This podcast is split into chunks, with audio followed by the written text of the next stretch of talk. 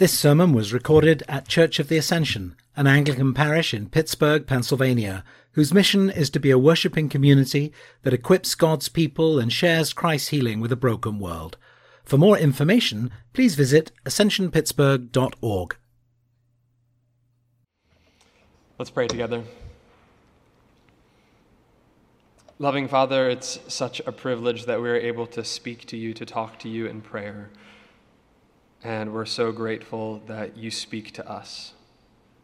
And I pray this morning, Lord, that you would make us like children, that we would hear your voice. And hearing your voice, we would obey. I pray these things in the powerful name of Jesus. Amen. Please be seated. well, I want to begin with this morning with uh, a little thought experiment. Okay? If I ask you to summarize the Christian faith, or the Christian life in 50 words or less, so short enough to fit on uh, something the size of a post it note, what would you write?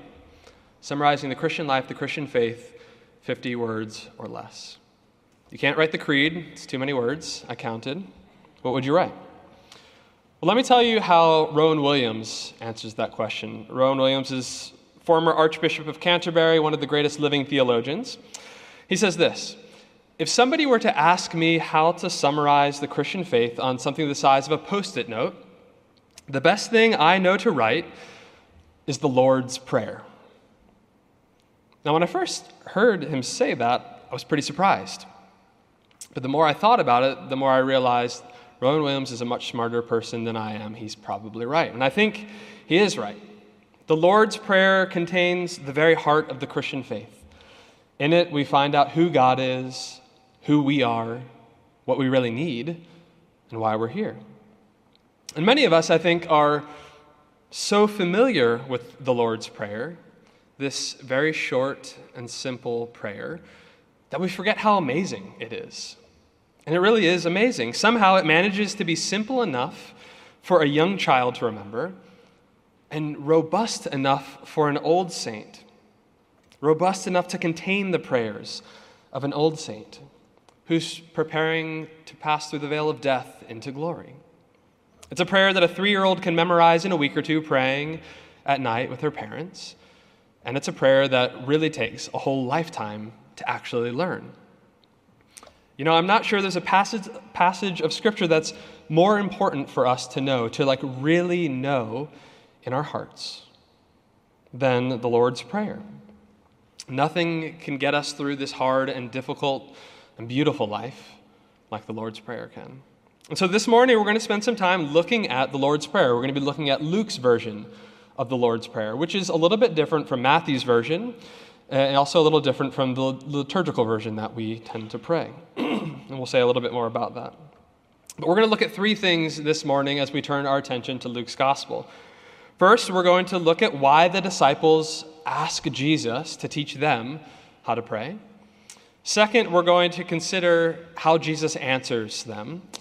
And third and finally, we're going to talk about how we should use this prayer, how we should pray it now. So, first, we're going to consider what might be the best question the disciples ever asked Jesus. So, why do they ask Jesus how to pray? And I think there's two reasons, and they're related. It's really simple. The disciples asked Jesus how to pray because they didn't know how to pray. And Jesus did, right? Pretty simple. But I don't uh, want to skip past this.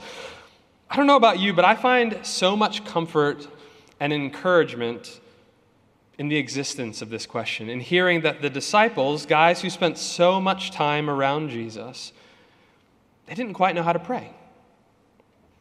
I take this as a kind of validation of the trouble and the challenges that I have with prayer right? I, I hear this that the disciples didn't know, and I'm like, wow, I'm not the only one, right? Do any of you have trouble? I'm not the only one, right?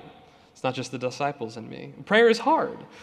And I think this request, the existence of this request, reveals that prayer is hard. It's something that needs to be taught, and it's something that needs to be learned. And the Gospels reveal Jesus to be just the teacher that all of us need to learn how to pray.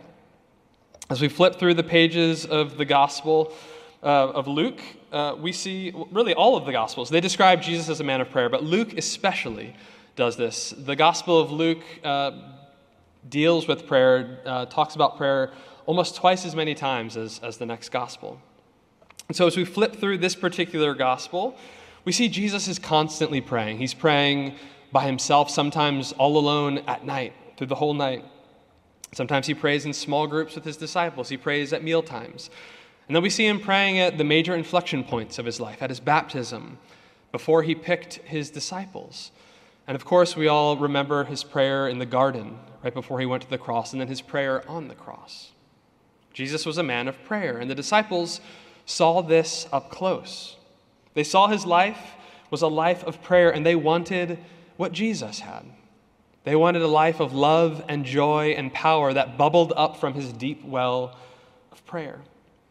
And so they just asked him, they said, Lord, teach us to pray as John has taught his disciples. And if the fact that the disciples had to ask this question is encouraging, I think Jesus' answer is even more encouraging for us. So, how does Jesus respond? Well, he doesn't say, Sorry, gents, prayer is only for spiritual geniuses.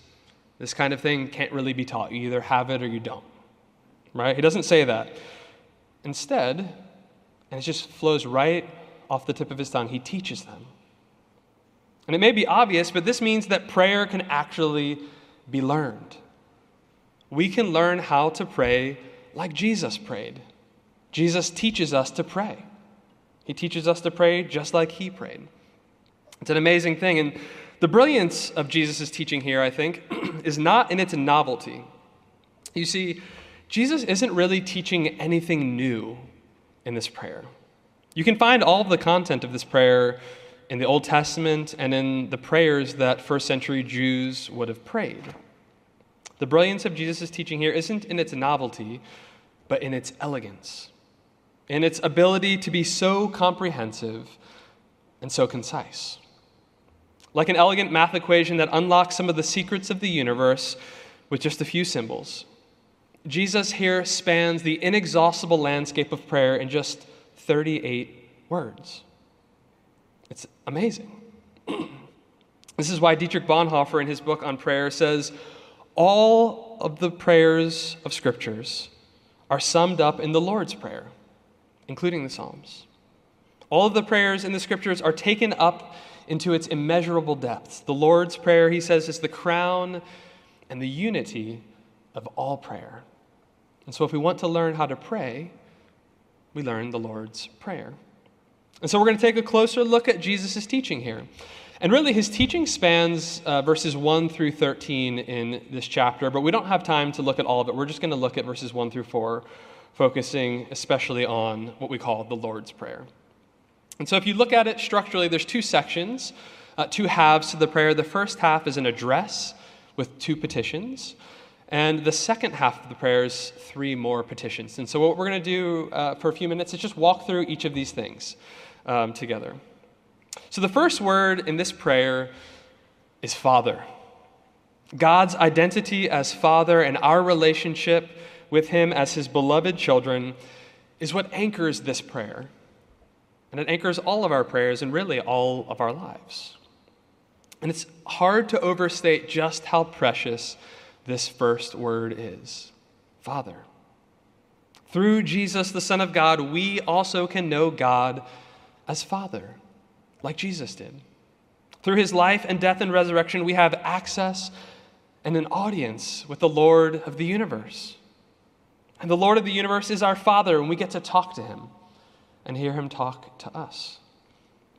And while it's rare uh, in Jesus' time in, in the Bible to address God as Father, it wasn't entirely unprecedented. There were some prayers in the first century that were directed to God as Father, and there's actually one example, there might be more, but I could only track down one in the Old Testament, where in the context of prayer, God's people pray to God as Father. But what we're seeing here is Jesus transforming this exception into the norm. Where only a few prayers were addressed to God the Father, Jesus now opens the floodgates so that all of our prayers can be addressed to our Father. Our Father who loves us and listens to us and is capable of responding and taking action on our behalf. So Jesus says, Pray like this Father. And then he teaches the first petition, which is, Hallowed be your name. It's kind of old English. Put differently, it just means, May your name be made holy, or may your reputation be honored. Now, it's not as if God's name isn't already holy, as if God could be made more holy. What we're praying here, to paraphrase St. Augustine, is that all would praise God as holy. We're asking that all of us, the whole world, would praise God as holy. We're praying that we would see God. And when we see God, nothing would appear holier or more glorious or more beautiful or more desirable. In this petition, we're praying that we and that all the world would worship the Lord in the beauty of holiness, as the psalmist puts it. And so, in our first petition, our first focus is on our Father's name. And the second petition is on his kingdom.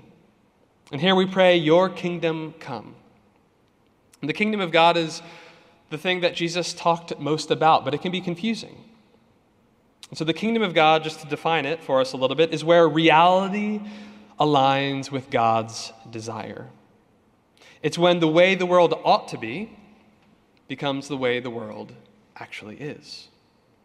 God's kingdom is present whenever what God wants done is actually done. And so, in praying this petition, we're saying, we know the kingdom is here, but it's not here fully and finally. Lord, we see the brokenness and the ugliness of the world, and we are begging you to fix it, to piece the world back together, to build your kingdom. When we pray, Your kingdom come, we're saying, to borrow from the prayer of St. Francis, where there is hate, Lord, let there be love. Where there is hurt, God, please bring healing. Where there is doubt, bring faith. Where there is despair, bring hope. Where there is darkness, bring light. Where there is sadness, Lord, bring joy. And to pray like this is a radical thing. As theologian Karl Barth said, prayer is the beginning of an uprising against the disorder of the world. I love that definition of prayer. It is the beginning of an uprising against the disorder of the world. And so when we pray, and when we pray this particular petition, we're participating in God's revolution. We're asking it to take root here. Now, that's the first half of the prayer.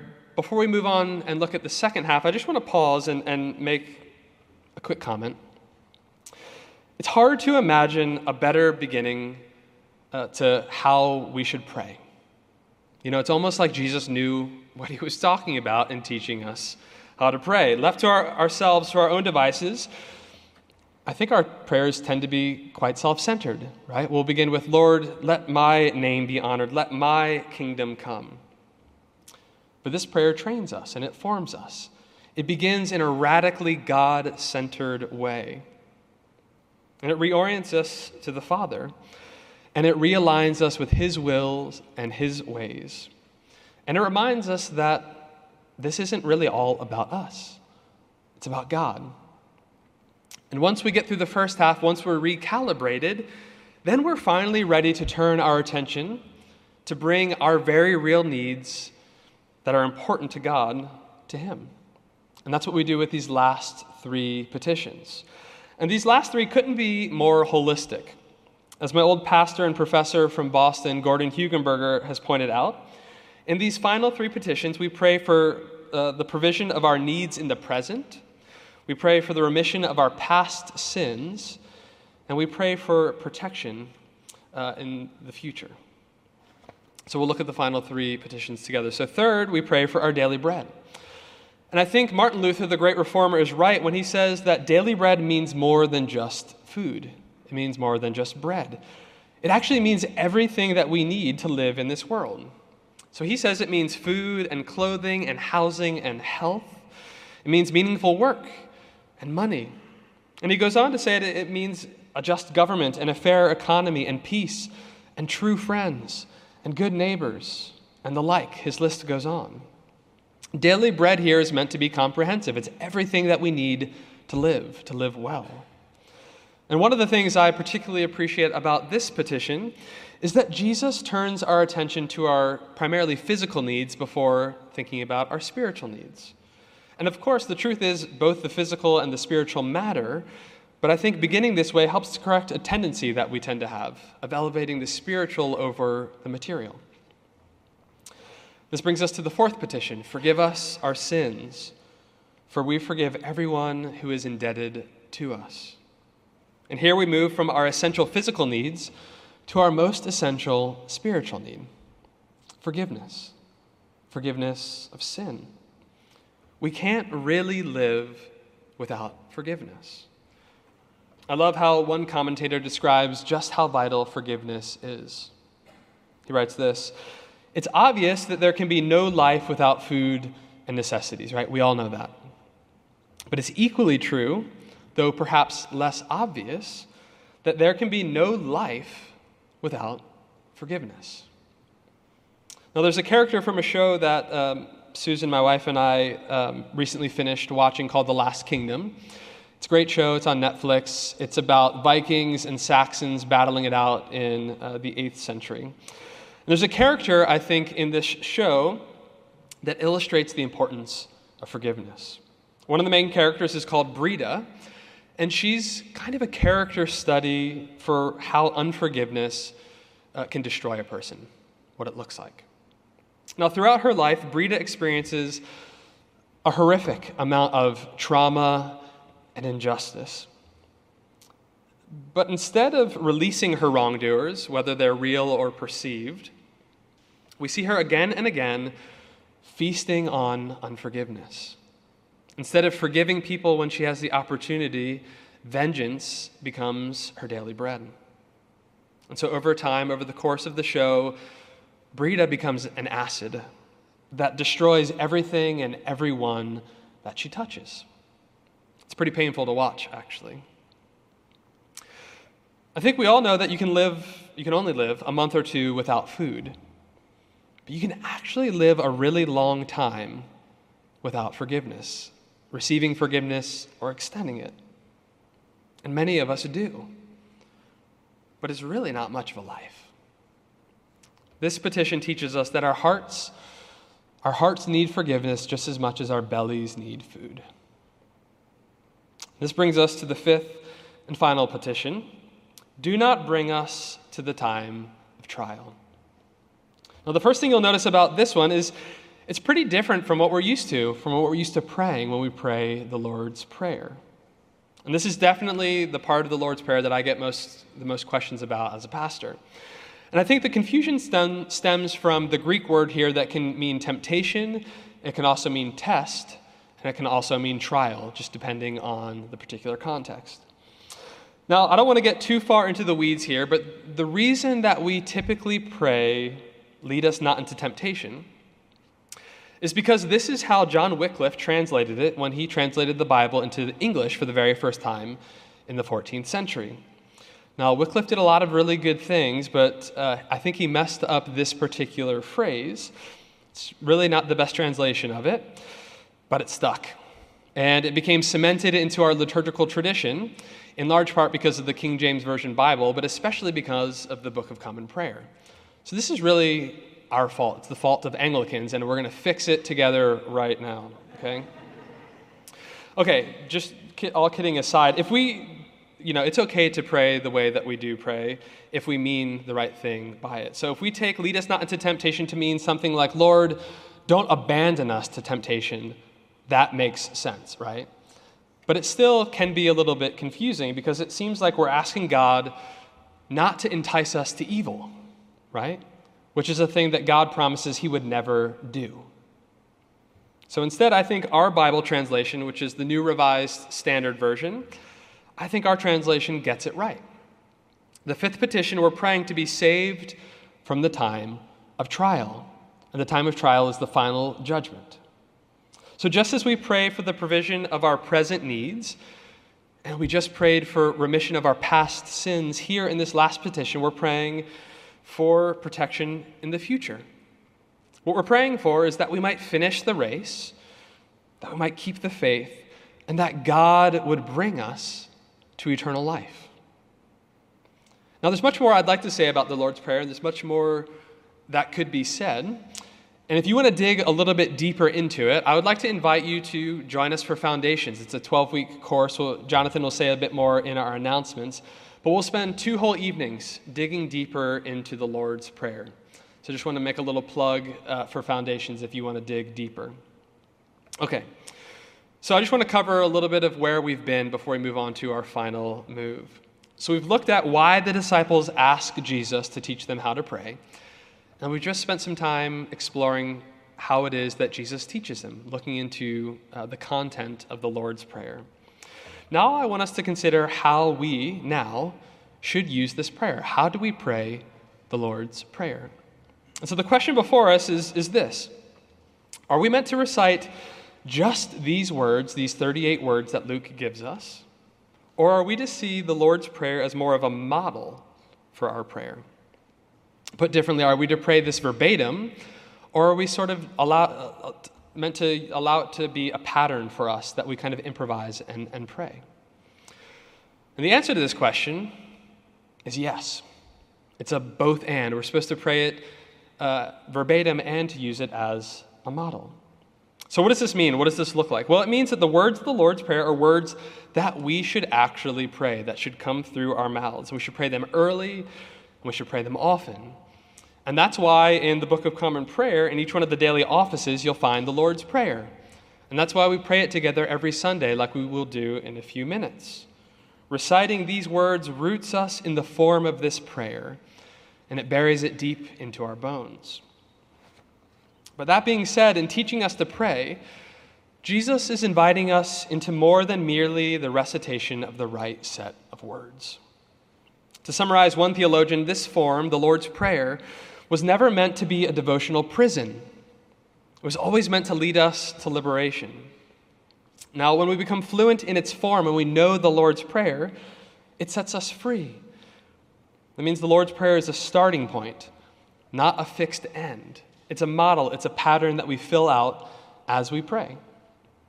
So, what does it look like to use this prayer, the Lord's Prayer, as a model or a pattern?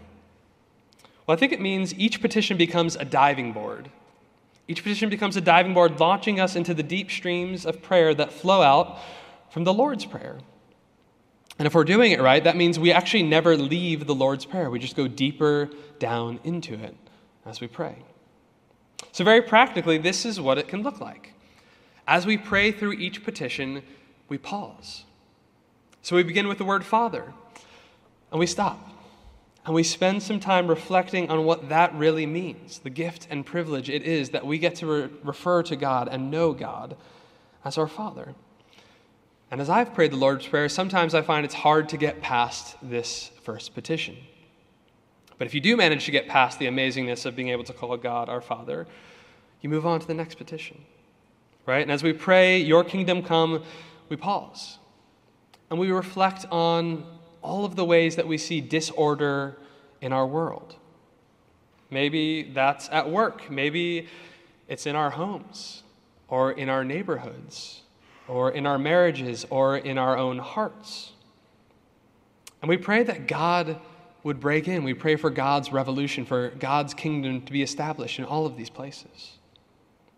And as we ask for forgiveness for our sins, we pause and we reflect on the things that we're actually asking for forgiveness for, the things that we've done or the things that we've left undone. And we get specific and we expose these things to the light. As we pray about forgiving others, we name names. We imagine faces. It is hard to forgive. And so we pray and we ask God for the love and for the courage to forgive people, to release those who are indebted to us.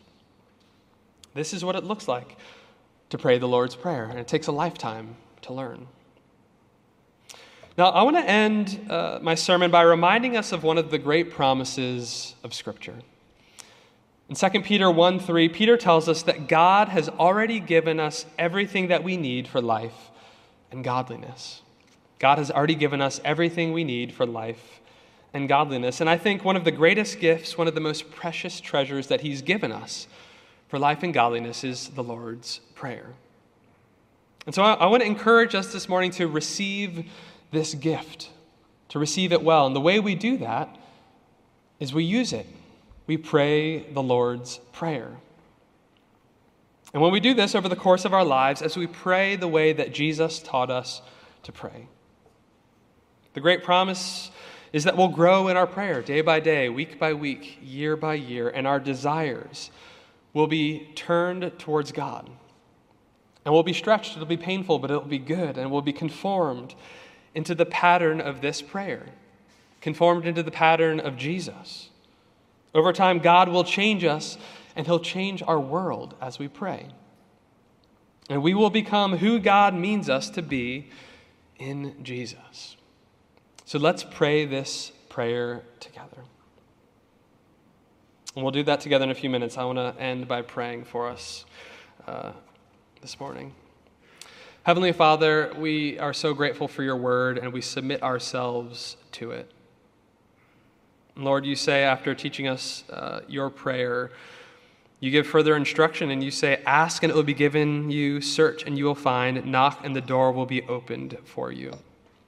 And Lord, we do ask you to teach us how to pray.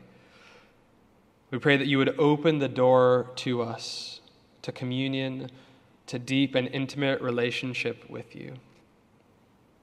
I thank you that you hear our prayers and that you love us and then you answer them. We pray these things in the powerful name of Jesus. Amen.